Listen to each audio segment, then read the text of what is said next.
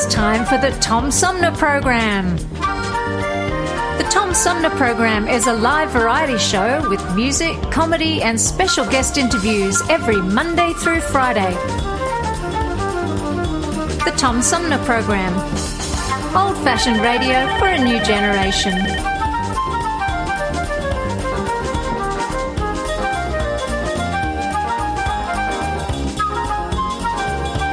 Our theme music is Fruit of the Louvre, provided by flick composer producer Howard Eddy.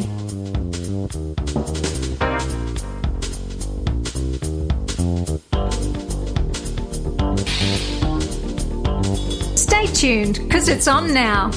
Old fashioned radio for a new generation. The Tom Sumner Program. Hi, I'm U.S. Senator Debbie Stabenow, and I'm listening to the Tom Sumner Show. Hey, good morning, everybody. Welcome to the show. I'm Tom Sumner, and uh, we got a great one in store today. Coming up in the third half of our three hour tour, we're going to talk uh, again with uh, sustainability advocate uh, Kate Gartner. Uh, about her book, Planting a Seed Three Simple Ways to Sustainable Living. In the middle of our three hour tour, we're going to talk with uh, an award winning young adult uh, book novelist um, who uh, is, has just finished her fourth novel, but her first science fiction novel. It's called Alone Out Here by Riley Redgate. She'll be joining me. But uh, coming up this hour, we're going to uh, talk with somebody who's done a uh, a very different tell-all book because it has to do with the um, first college-affiliated fire department in the U.S., which is celebrating its uh, 50th anniversary. Uh, this month, a couple of years late because of the pandemic. But uh, the author's name is Chris Treece. He is an EMT and he joins me by phone. Good morning, Chris. Welcome to the show. Morning, Tom. Thanks for having me. Um, what does that that mean? The first uh, college affiliated fire department in in the U.S. Is it common now? uh, 50 years later to have college affiliated fire departments? I think it's always been relatively uncommon. Uh, on the East Coast, you'll see more, for some reason, college affiliated fire and rescue squads uh, than on the West Coast. But in the state of Vermont, uh, before the 1970s, if you were in a car accident, you would lie on the ground until the undertaker was available. So there were no ambulances, and it also got more interesting in that you would lay on the ground until the undertaker of your faith was available. So if you were a Catholic, you would lie there until the Catholic undertaker was free. And if, if the Catholic undertaker was doing a funeral or transporting a corpse, uh, no one might pick you up at all, and your relatives might have to shove you in the back of the car or put you in the bed of a pickup truck and drive you to the local cottage hospital. So in the early 70s, with a federal highway system that went in, that was the advent of the first federal funds for, for ambulances nationwide, and the first EMTs were trained, and the standard of care in the United States rose dramatically.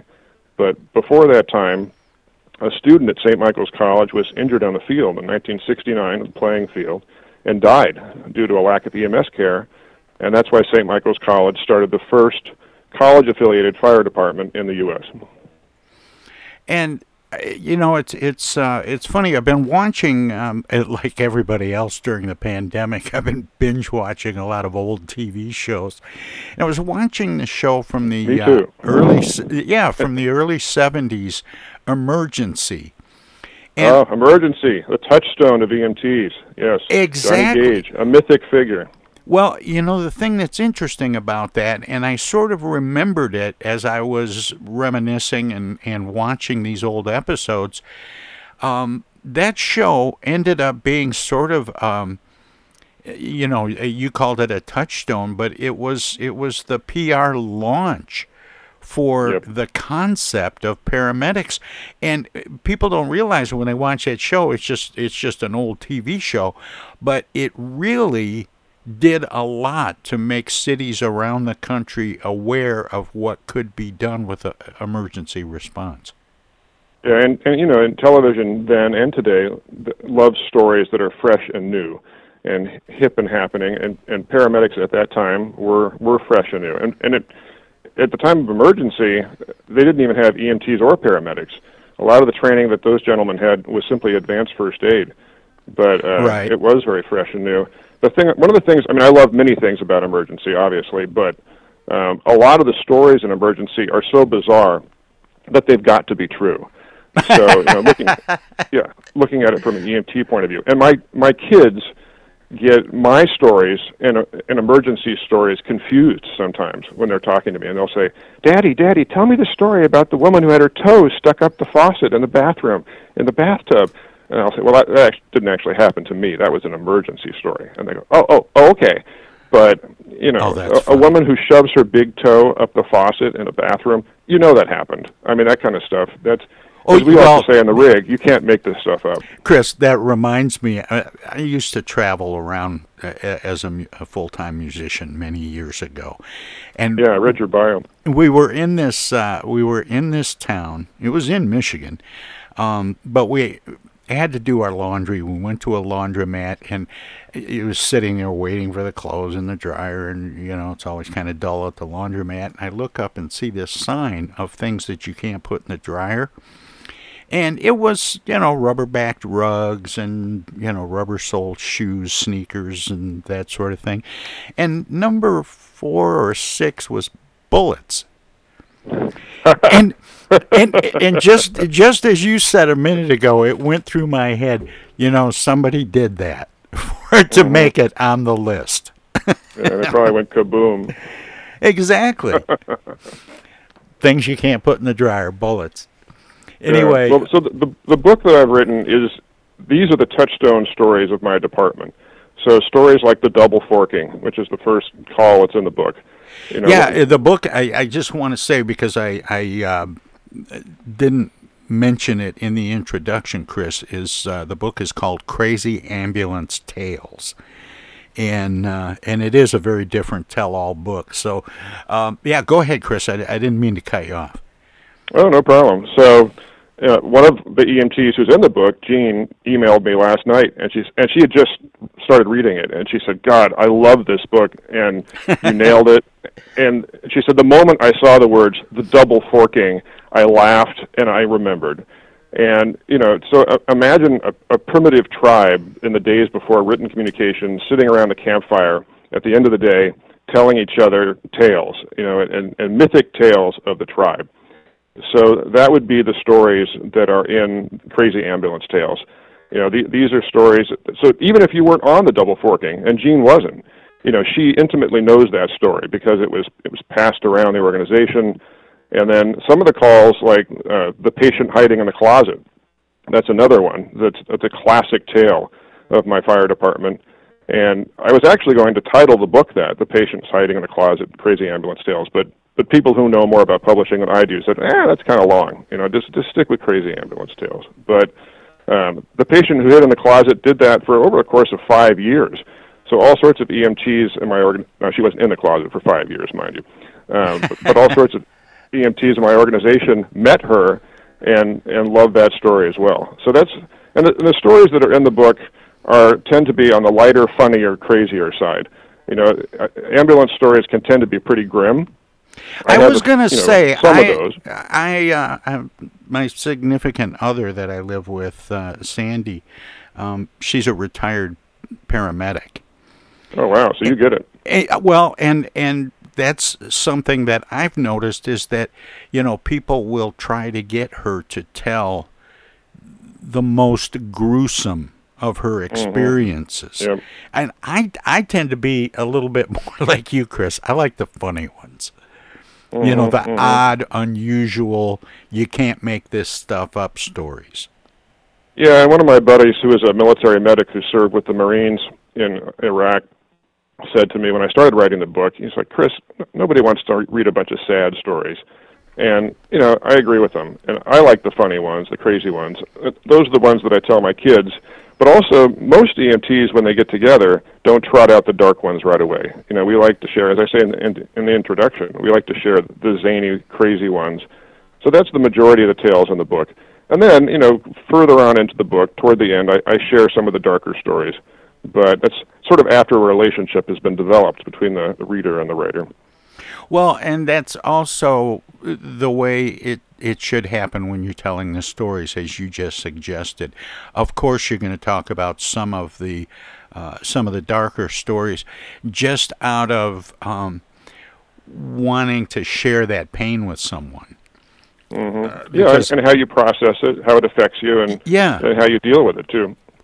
Um, but but I have to think there are uh, some some really unusual ones. I've been watching uh, the the new series the last couple of years, uh, Nine One One, mm-hmm, mm-hmm. and there are two of them, and and they center around a lot of these, uh, you know, very unusual stories, unusual rescues. Um, so, you know, you've mentioned it a couple times. I, I think I need to hear the double fork story. Well, you know, I don't want to give too much away because no. people are not going to read the book, Tom. But um, I can tell you that it involved two individuals who got in a fight and utilized the nearest available weapon. Oh no! And and we'll leave it at that. Uh, did it by chance happen in a fast food restaurant? No, but that would be a great spot for it. No, but it did happen under the influence of certain drugs. The the reason that I bring that up is because um, I I do a weekly political roundtable, and the, the last segment on that on Wednesdays when we do the roundtable is a segment I call the X Files, and it's just weird and wacky stories. And there was one in a fast food restaurant, you know, sometime in the last few months. Um, where people got into it with cutlery. And, and, Plastic or metal? uh, no, I was I well, you know, n- now that I think back, I'm not. I, I don't know if I can be sure one way or right. the other, but um, but Tom, you're like talking to another EMT. you're telling me the tales. Um, but but when you mentioned the double fork story, it, it, all of a sudden brought back this memory of a story we shared and, and commented on about, uh, I don't know, something about, you know, concealed cutlery or something. I don't know. Mm-hmm. But um, when you're, how do you how do you keep a straight face for some of these calls, Chris? Well, that's a great question. I, I, I think a lot of it comes down to training you know, a, a, a certain standard of professionalism. Uh, you know, the EMT class teaches you and, and gives you opportunities to practice over the course of a year uh, how to deal with certain calls. And there was always a very high standard of professionalism on my squad, and there still is. Uh, we had something that the, the captain of the squad would routinely mention, which was the fishbowl. So he said, whenever you're in uniform, you're in a fishbowl. Everyone is looking at you to see how you behave. So there was always, you know, high expectations for your level of professionalism on on, on calls. Well, the um, again, the book is uh, is called Crazy Ambulance Tales. The author is Chris Treece, and um, it's it's kind of a tell-all about uh, uh, some of his adventures and the adventures of the people that he worked with at um, St. Michael's Fire and Rescue. Yeah, and, and celebrating the 50th anniversary tomorrow. The DoubleTree Inn in South Burlington, Vermont, and I will not be there due to COVID precautions, which really bums me out. But uh, it's going to be a great bash. Yeah, I want to talk about um, that and and the history of St. Michael's College because you cover that a little bit in the book too. Sure. So it's a it's a Catholic college in northern Vermont. Uh, it's it's known primarily for uh, having an ethos of service. There's a lot of social activism and service on campus. And a lot of that is due to the order of Catholic priests that run the school. They're called the Edmundites. It's not a very well known order, not one of the larger ones, but they came from France to Canada and then down into Vermont. And uh, it's, it's a beautiful place to go to college, which attracts a lot of people. But uh, St. Michael's Fire and Rescue began in 1969 and started serving five local towns, and it's still going today. So, 24/7, 365 days a year, Uh, student EMTs and firefighters respond to calls in three different communities there. In my day, they, they responded to three ambulance calls on average a day. Today, they respond to eight ambulance calls Wow.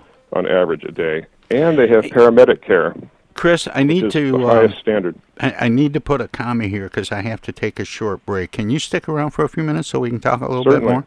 Okay, my guest is Chris Treece, the author of Crazy Ambulance Tales. If you're listening to us on 92.1 FM in Flint, we're going to let them squeeze a few words in or do whatever they do when we go to break. If you're streaming us at TomSumnerProgram.com, we have some messages as well.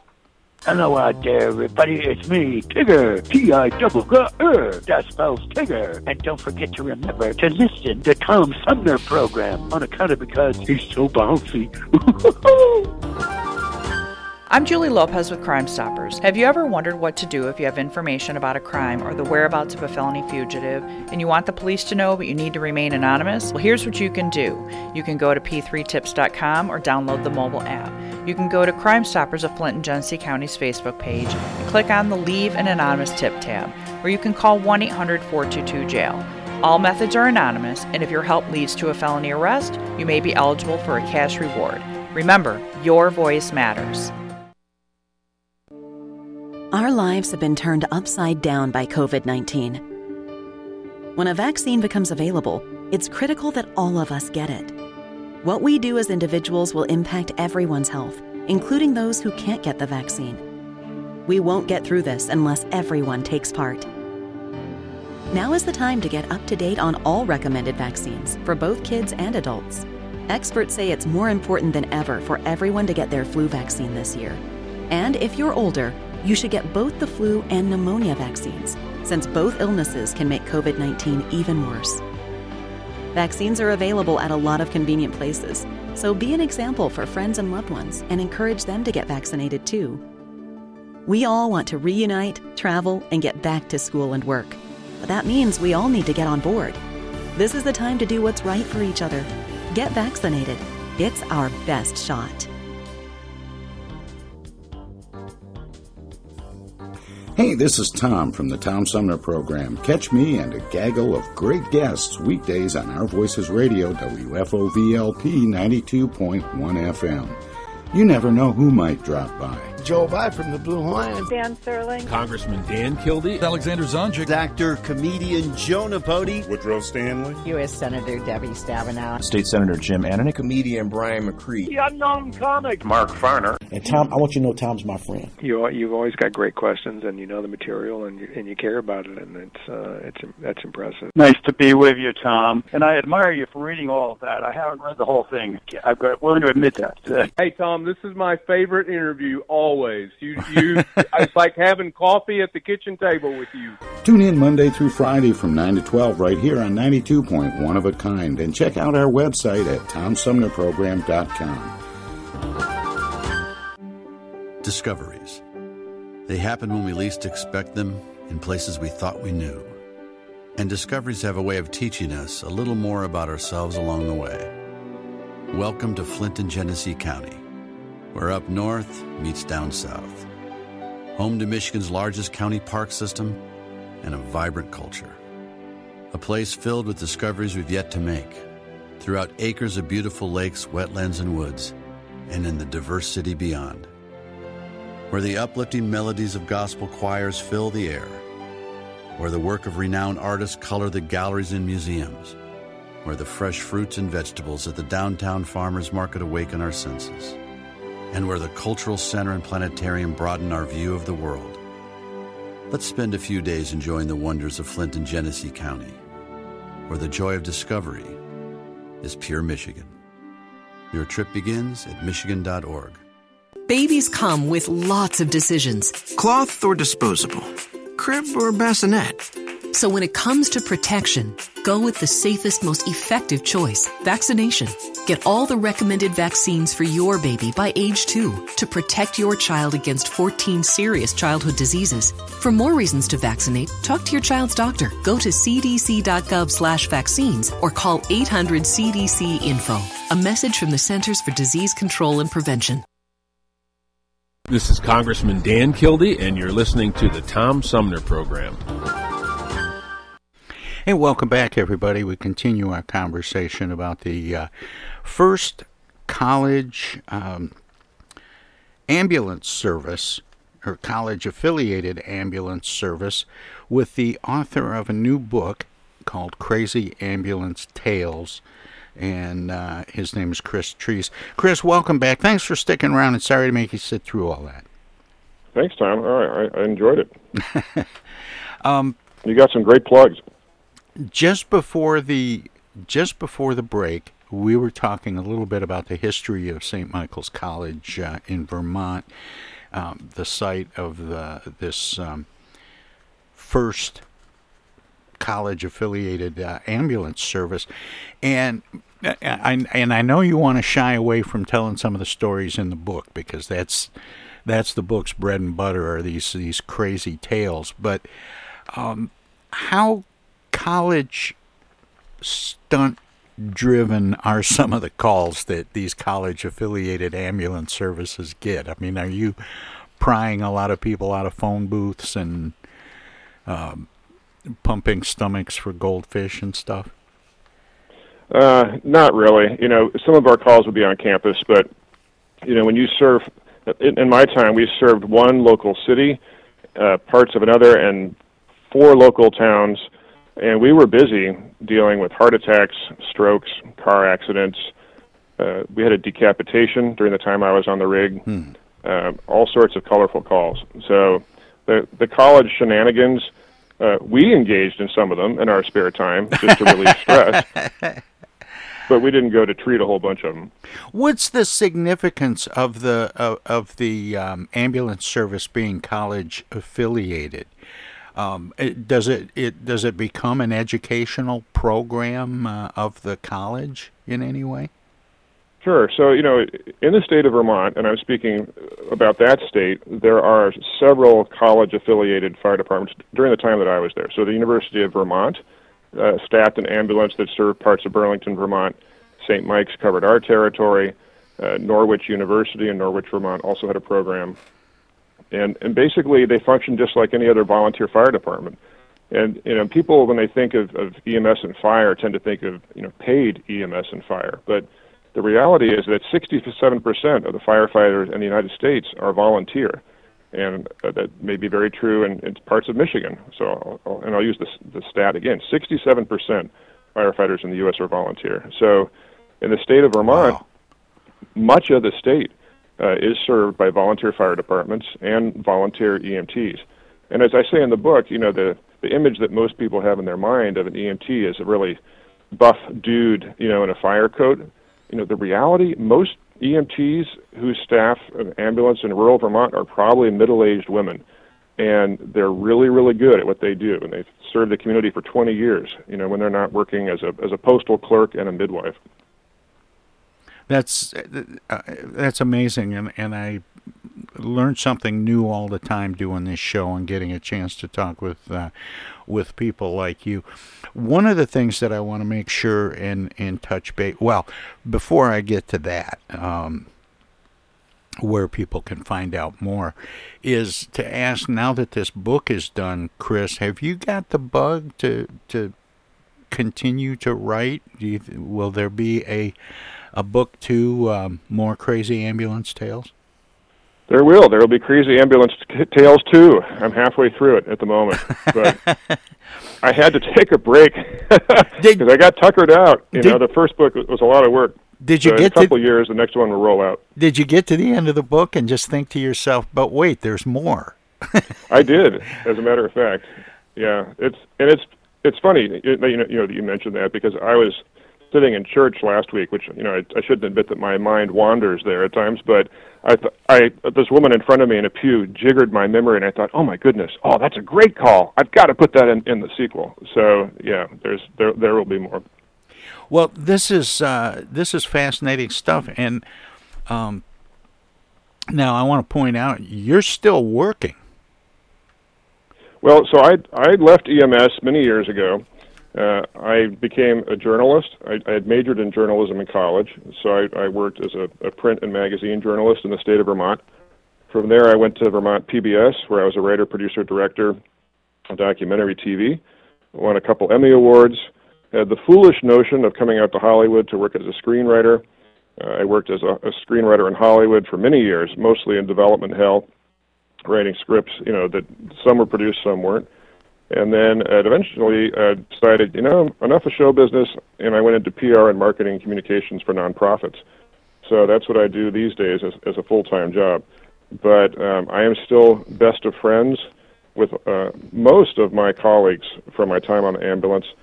And, you know, the people who are, are really close to me in my life are cops, nurses, TV news reporters, editors, social workers, sheriffs. You know, th- those are the folks who I have deep friendships with, and, and a lot of it is because they started out at St. Michael's Fire and Rescue with me, and then went on to, to those careers. But the other thing is, when I meet someone, um, I tend to connect with folks who are in those fields, and we we tend to share a lot of fun stories and begin friendships. Well, but a lot of those people really could be categorized as first responders. That is certainly true. You know, in in a larger umbrella, um, they all kind of fit in that category, and I think there's something relatable from discipline to discipline within that category of, of first responders. The, the sense that, you know, like we were talking about in the last segment, keeping a straight face when there are some pretty bonehead uh, mistakes that people make and problems that people get themselves into, and and you have to um, be the one to make sense of it all. Yeah, keeping a straight face, and also you know staying sane and not passing out. And you know, I nearly passed out once with an injury involving a child. It was oh, I won't say what it was, but it yeah. you know, I'd been on I'd been an EMT for probably 4 years at that point. I'd seen a lot of stuff. But this particular injury w- was so awful that uh that I nearly passed out. You know, I, I was able to keep it together. But as I say in the book, I, I know, you know, people deal with stress differently. I know one young ECA, so he was to get on the ambulance, you had to take the emergency care attendant class, which is a semester long class, and that gives you some good training. And then after that, you would take the EMT class, which is a year long class. So one of these young ECAs, who was still relatively new on the rig, delivered a, a really difficult patient to the ERs, horribly injured, walked out in the hallway and, and passed out. You know, it was just, it was very difficult. Fortunately, this person didn't strike their head. It only happened once. I saw another young ECA who's still very new on the squad, and we delivered a dead patient to the ER, go out Mm. in the ambulance and cry afterwards. And you know that that stuff happens too. It never happened on a call, thankfully, but you know you have to learn how to process that stuff. Well, I uh, you had let me know ahead of time that you needed to uh, cut out uh, a little bit early from what I normally would allot for our conversation uh, because you have to go to work. But I want to make sure, as I do with all guests, um, Chris, give you an opportunity to let listeners know where they can find out more about you and uh, and the book and your work, past, present, and future. Do you have a Sure, website Tom. you can share? I do. So it's www.crazyambulancetales.com. Once again, www.crazyambulancetales.com. You'll learn a bit more about the book. There's an excerpt from the book. There's some endorsements. There's a little bio of me. And also, interestingly enough, if you click on the social media, that will take you to the social media, the Facebook, Instagram pages for St. Michael's Fire and Rescue. And you can see the students today who are still saving lives. When I say students, they aren't studying how to save lives. They're college students who are trained EMTs and firefighters. Uh, there's also a link on that page to that says St. Michael, and you click on there, and that'll take you to the website for St. Michael's Fire and Rescue. So you, you can learn something about the book. You can learn something about St. Mike's, and uh, and hopefully you'll find the uh, experience an entertaining one. Or you can just go directly to Amazon.com and type in "Crazy Ambulance Tales," and uh, so it it just hit um, Amazon's UK edition. I noticed yesterday, and it's number ten there in sales for emergency medicine, which I get a kick out of. Well, Chris, uh, thanks again for spending this time with me and the listeners this morning, and uh, um, have a great day uh, and a and a good weekend, and keep up the good work. All right, thank you, Tom. You too. Take care. Yep. Bye bye bye. That was Chris Treece He is the uh, author of a new book called Crazy Ambulance Tales. And uh, it's about the first college affiliated fire department in the U.S., which is celebrating its 50th anniversary tomorrow. That's St. Michael's College in Vermont. Um, and, and while a lot of the stories might be uh, local stories in Vermont, I think they would have uh, interest to anybody who wanted to pick up and check out the book. Anyway, we're going to take a short break, but we've got more of the Tom Sumner program straight ahead.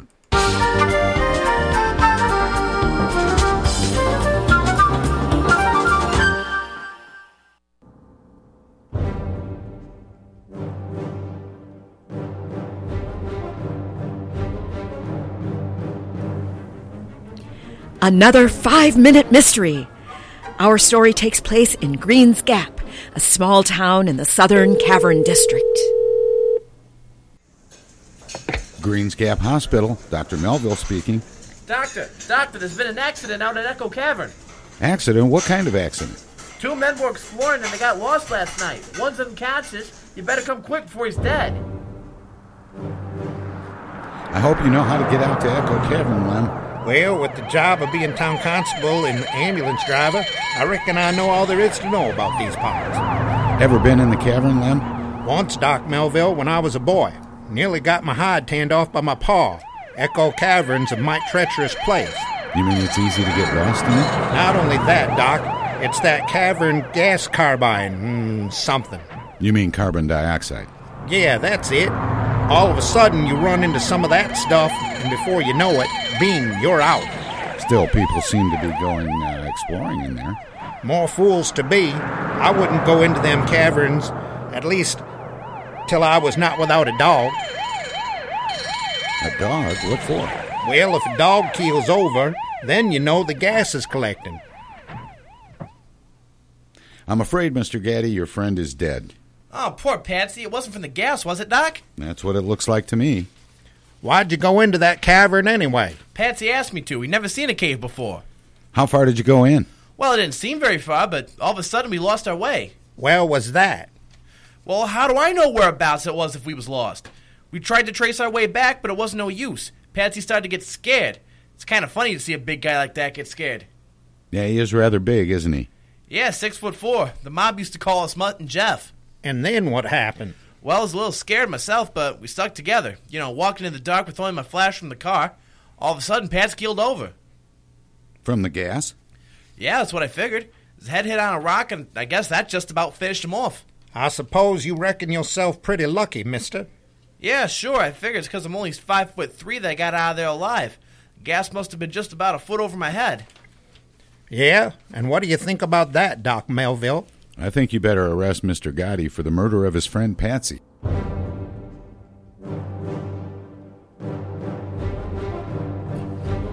What was the flaw in Gaddy's story? Do you know it? In a moment, we'll hear from Lem and Dr. Melville.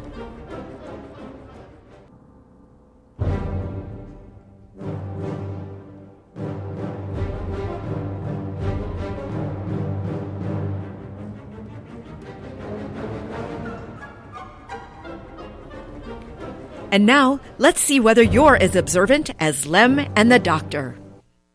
Hey, Copper, let me put my hands down. They're tired. When you're in Green Gap's jail, not before. I don't get it. It was a good story. I still can't figure out how you found out. Lem tells me they used to take dogs in the cavern because the gas is heavier than air. It collects on the floor. If you really meant gas, you would have keeled over first, before your pal Patsy. Well, what do you know? I tell you, nowadays in this murder racket, you need a college education. Another five minute mystery. This five minute mystery featured the voices of Rhonda Groves Young, Randy Zimmerman, Sean Cantwell, and yours truly, Tom Sumner. Stay tuned to the Tom Sumner program for future mini mysteries.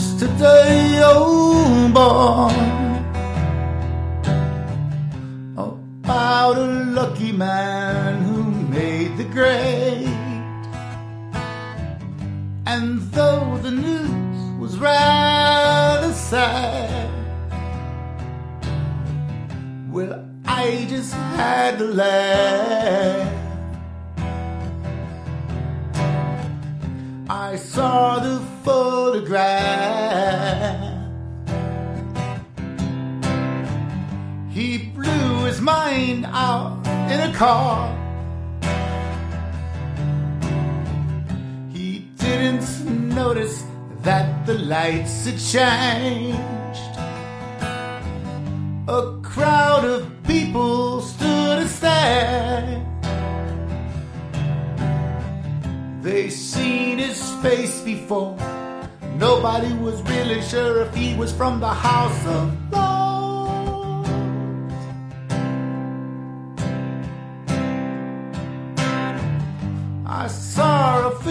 Today, oh boy. The English army had just won the war. A crowd of people turned away. But I just had to look, having read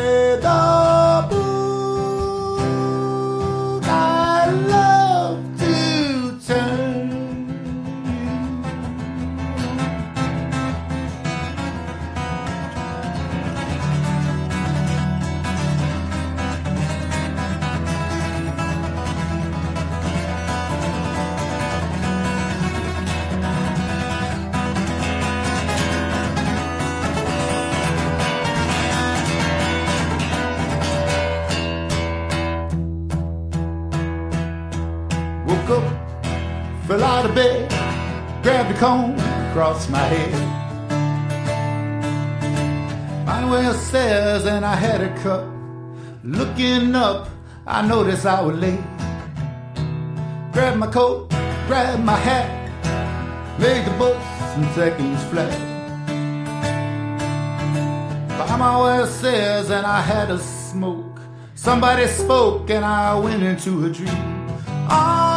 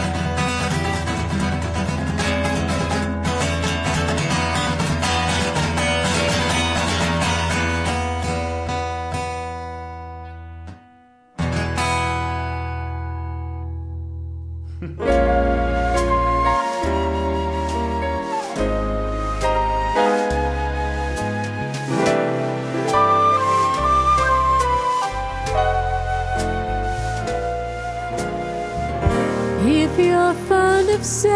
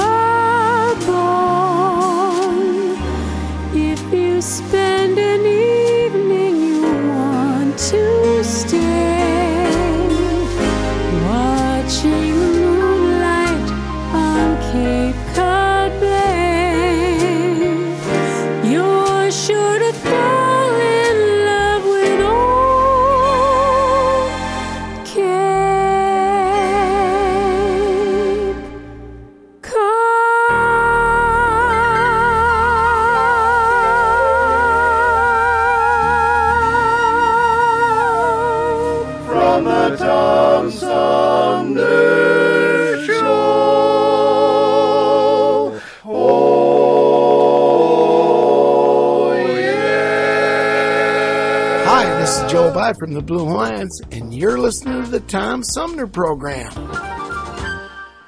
Right now, the COVID 19 vaccines are available to millions of Americans, and soon they will be available to everyone. This vaccine means hope. It will protect you and those you love from this dangerous and deadly disease. I want to go back to work and I want to be able to move around. To visit with Michelle's mom, to hug her and see her on her birthday. You know, what I'm really looking forward to is going to opening day in Texas Ranger Stadium with a full stadium. We've lost enough people and we've suffered enough damage. In order to get rid of this pandemic, it's important for our fellow citizens to get vaccinated. I'm getting vaccinated because we want this pandemic to end as soon as possible. So we urge you to get vaccinated when it's available to you. So roll up your sleeve and do your part. This is our shot. Now it's up to you.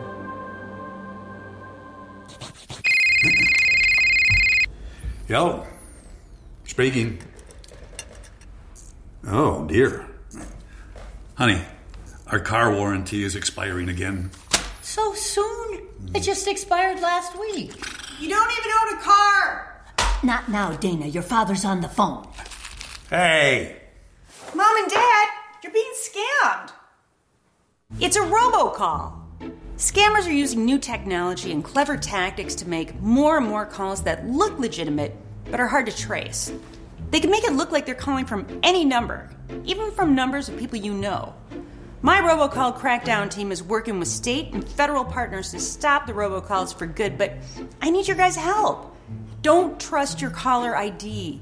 Verify you're really talking to the person whose number appears when your phone rings. If you accidentally answer a robocall, hang up right away. Engaging in conversation will only lead to more calls. Use a call blocking app on your cell phone that stops robocalls before they interrupt your day. And if you do get a robocall, file a complaint with my office online at mi.gov slash robocalls. And mom, dad, please do not give your information out to these scammers over the phone. They're just trying to trick you. Well, at least they call. No, I get it, you're busy. But you know, Janine's daughter is a doctor. She calls every week. A doctor. I'm Michigan Attorney General Dana Nessel. Visit mi.gov slash agcomplaints for your connection to consumer protection. It's 2022, and this year the Tom Sumner program begins its 14th year. It would not be here without support through the years from individuals and organizations like these. Seth David Radwell, East Village Magazine, Flint Institute of Music, Hello, I'm Maestro Ricky Di Flint Community Schools. MTA Flint, Flint Comics and Entertainment, Hamady Complete Food Center, the Flint River Watershed Coalition, W.H. Wisecarver, the Genesee County Road Commission, Sloan Museum Auto Fair, Thomas Appliance, the Genesee Health Plan, Swiftlet Technology, Mott Community College, it's Pure Michigan. Friends on Facebook have also helped by contributing to the show's online fundraisers two or three times a year.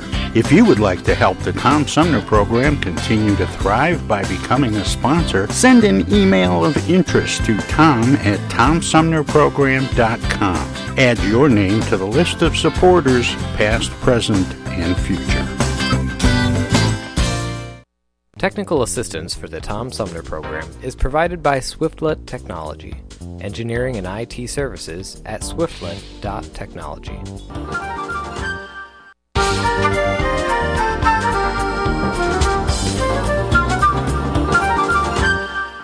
Hey, this is First Ward City Councilman Eric Mays, and you're listening to the Tom Sumner Program. Welcome to this presentation of the Comedy Spotlight on the Tom Sumner Program.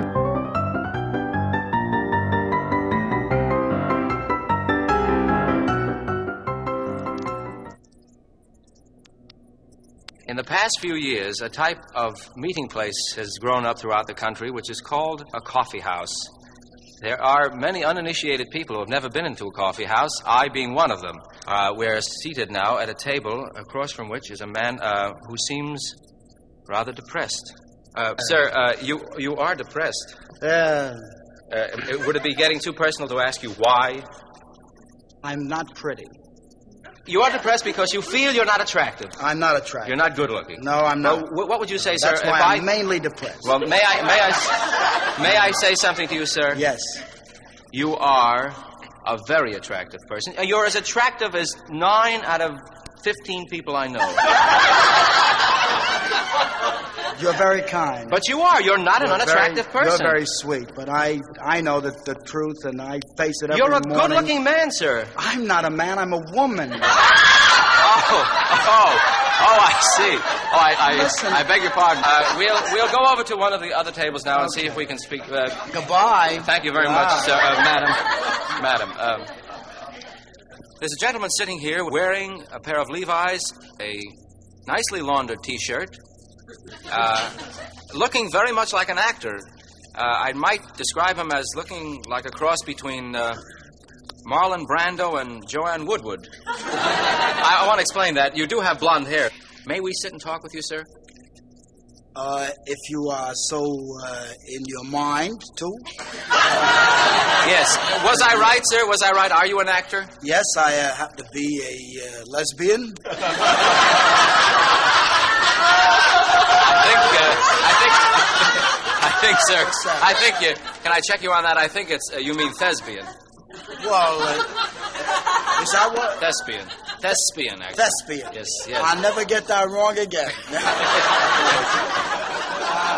Sir, who is your. Who do you consider the greatest actor we have in America today? the greatest actor in America is Tallulah Bankhead.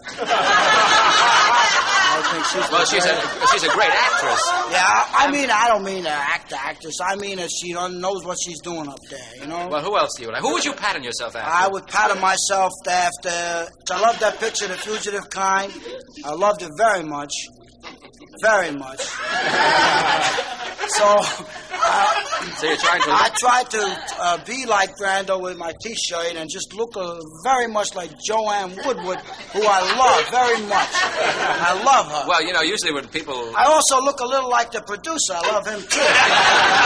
Martin Jurow. Is that again? Mart, Marty Jurow. He produced that picture. You'll notice my shoes are exactly like his. I love that picture Yeah. that much Well, sir, that I, I- became everything in it. I see, sir. I think I made a mistake. You're not an actor. No, I'm not an actor, Well, I'm but, sorry. I'm, but I love to hang out here. Okay. Well, it was a pleasure speaking. Well, it was a pleasure almost to be an actor. Well, I, I, Yeah. I've got to wend my way through the crowd. Oh, good luck on your wending. and goodbye. If I can do anything for you, you just call upon me, sir. Eh, Can I talk to you now? No. okay. I understand. You have to go to other people Yes. on the record. I know that. Yeah, I know that. All right. I watched you before in the coffee house. All right, ladies. Goodbye. So long. I hope I'm an actor. We're going into a corner of the coffee house now. Uh, on the walls surrounding this table are many, many paintings.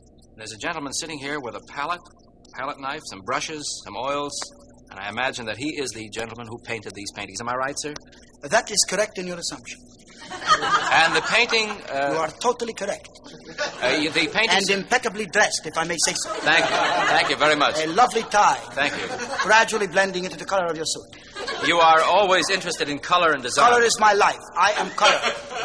Your name is. Uh, what is your name, sir? Corinne Corfu. Corinne Corfu. Uh, you are Greek. I hope I am Greek. I would like to be Greek very much. Well, you're, that is a Greek name, and you have a Greek accent. Yes. Well, then perhaps I am. Well, don't you know your don't you know your derivation? No, I do not know uh, my derivation. Gypsies stole me as a child. a band of gypsies. And you were brought up where? I was brought up in the Persian Gulf, right here in Miami. The Persian Gulf. No, it's a gypsy tea house. The rest Sir, I- called the Persian Gulf. I would like to talk to you about your paintings. Now, yes, you certainly made are- it's my life. Color are- and art. they I are- love art. They are very unusual. I noticed that. God bless you for your perception. I noticed one. You also uh, you sculpt too. I noticed. There's Main some- uh, sculpting and painting, all the arts. uh, there is a, a metallic sculpture there that is very interesting. Yes, metal, metallic. What do you call that? It's just a series of wires uh, in a grid-like effect. What Oh, you mean above the door? Yes. What do you call it? Yes, that? that's called the air conditioning.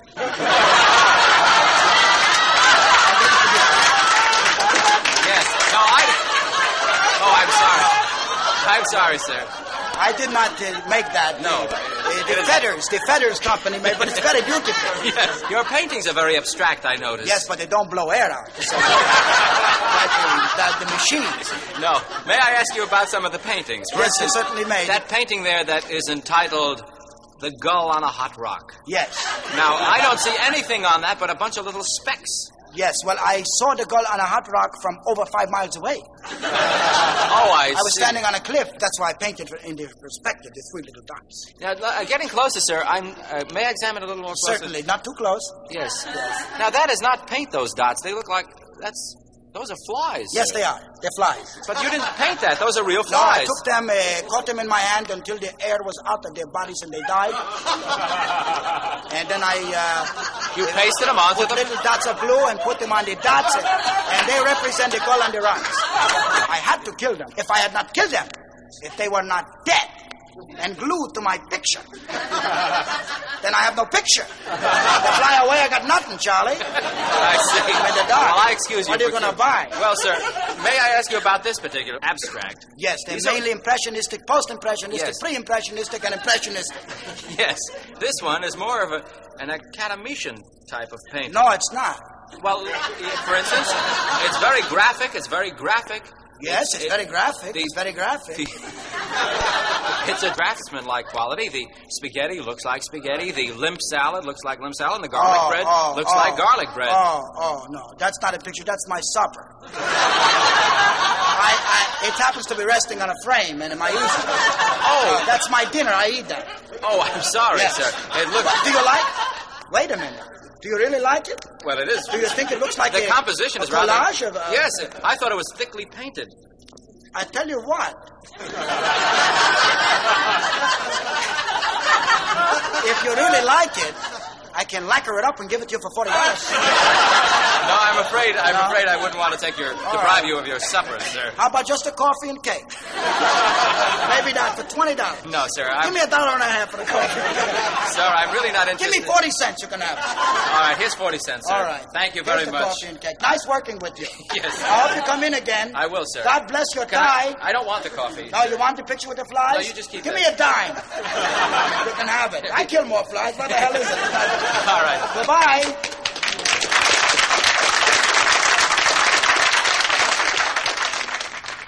In a corner of the coffee house, is a gentleman sitting with a very, very strange instrument on his lap. Uh, sir, may we speak with you? Hello. Uh, what is your name, sir? May we get your name? Uh, my name is uh, Charlie Grape. Charlie Grape. Yes. Uh, do you perform here at the uh, coffee house? Yes, uh, on occasion I do, and then they uh, they kind of get mad at me, and then I don't. I think I can get permission for you to play for us. I'd Oh, like. to- can you? Yes. Uh, I, I would. It's the first time I've ever gotten permission here. Just kind of. We'd certainly like to hear a sample of your music. Certainly. Let me just get tuned up. I'm trying to find an A here. There it is. There's Got it first shot out of the box. My A. Now, what are you going to play for us? Uh, 22 men? All right, for the record, 22 men. 22 men. Here we go. Sung by Charlie Grape. Here we are.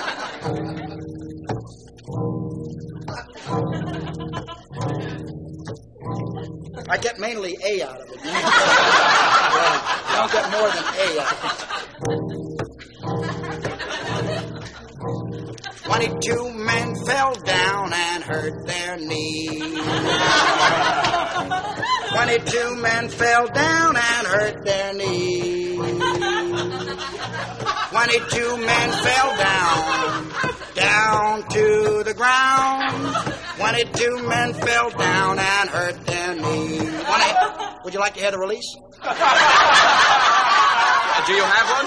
Yeah. Now, 22 men fell down and hurt their That's not a release, sir. That's the same as the. Uh, Yeah. Bridge. Okay. Okay, how about another t- completely different song and a new tune? Yes, I'd like. Okay. Could you make it up on the spot? I certainly can. It's my best part. This is it up. extemporaneous. Ex- yeah, whatever. 22 German soldiers hurt their knees. 22 German so I think Sir, you know sir, that no, tune, it- yeah. It's very similar to the other one. Yeah, well- How does it differ? It differs in the fact that the first 22 men were not German soldiers. Well, is this the second 22 men are German soldiers. Well, it's the can you- same. can you play- It's the same uh, that they hurt their knee. That's right. You caught me there. Yeah. Could you sing me. something completely different? Okay. Completely different. You know, the uh, the calypso balladeers make up songs right on the spot, topical songs. Yes, they Can do. you do that? I'll try to. Okay. Okay.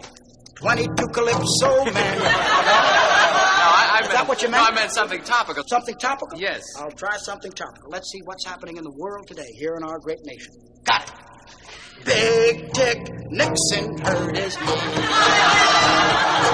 Big Dick Nixon hurt his knee.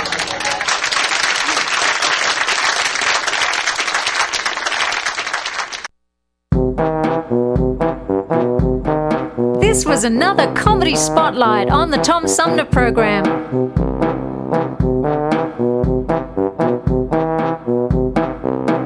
From the Tom Sumner Show.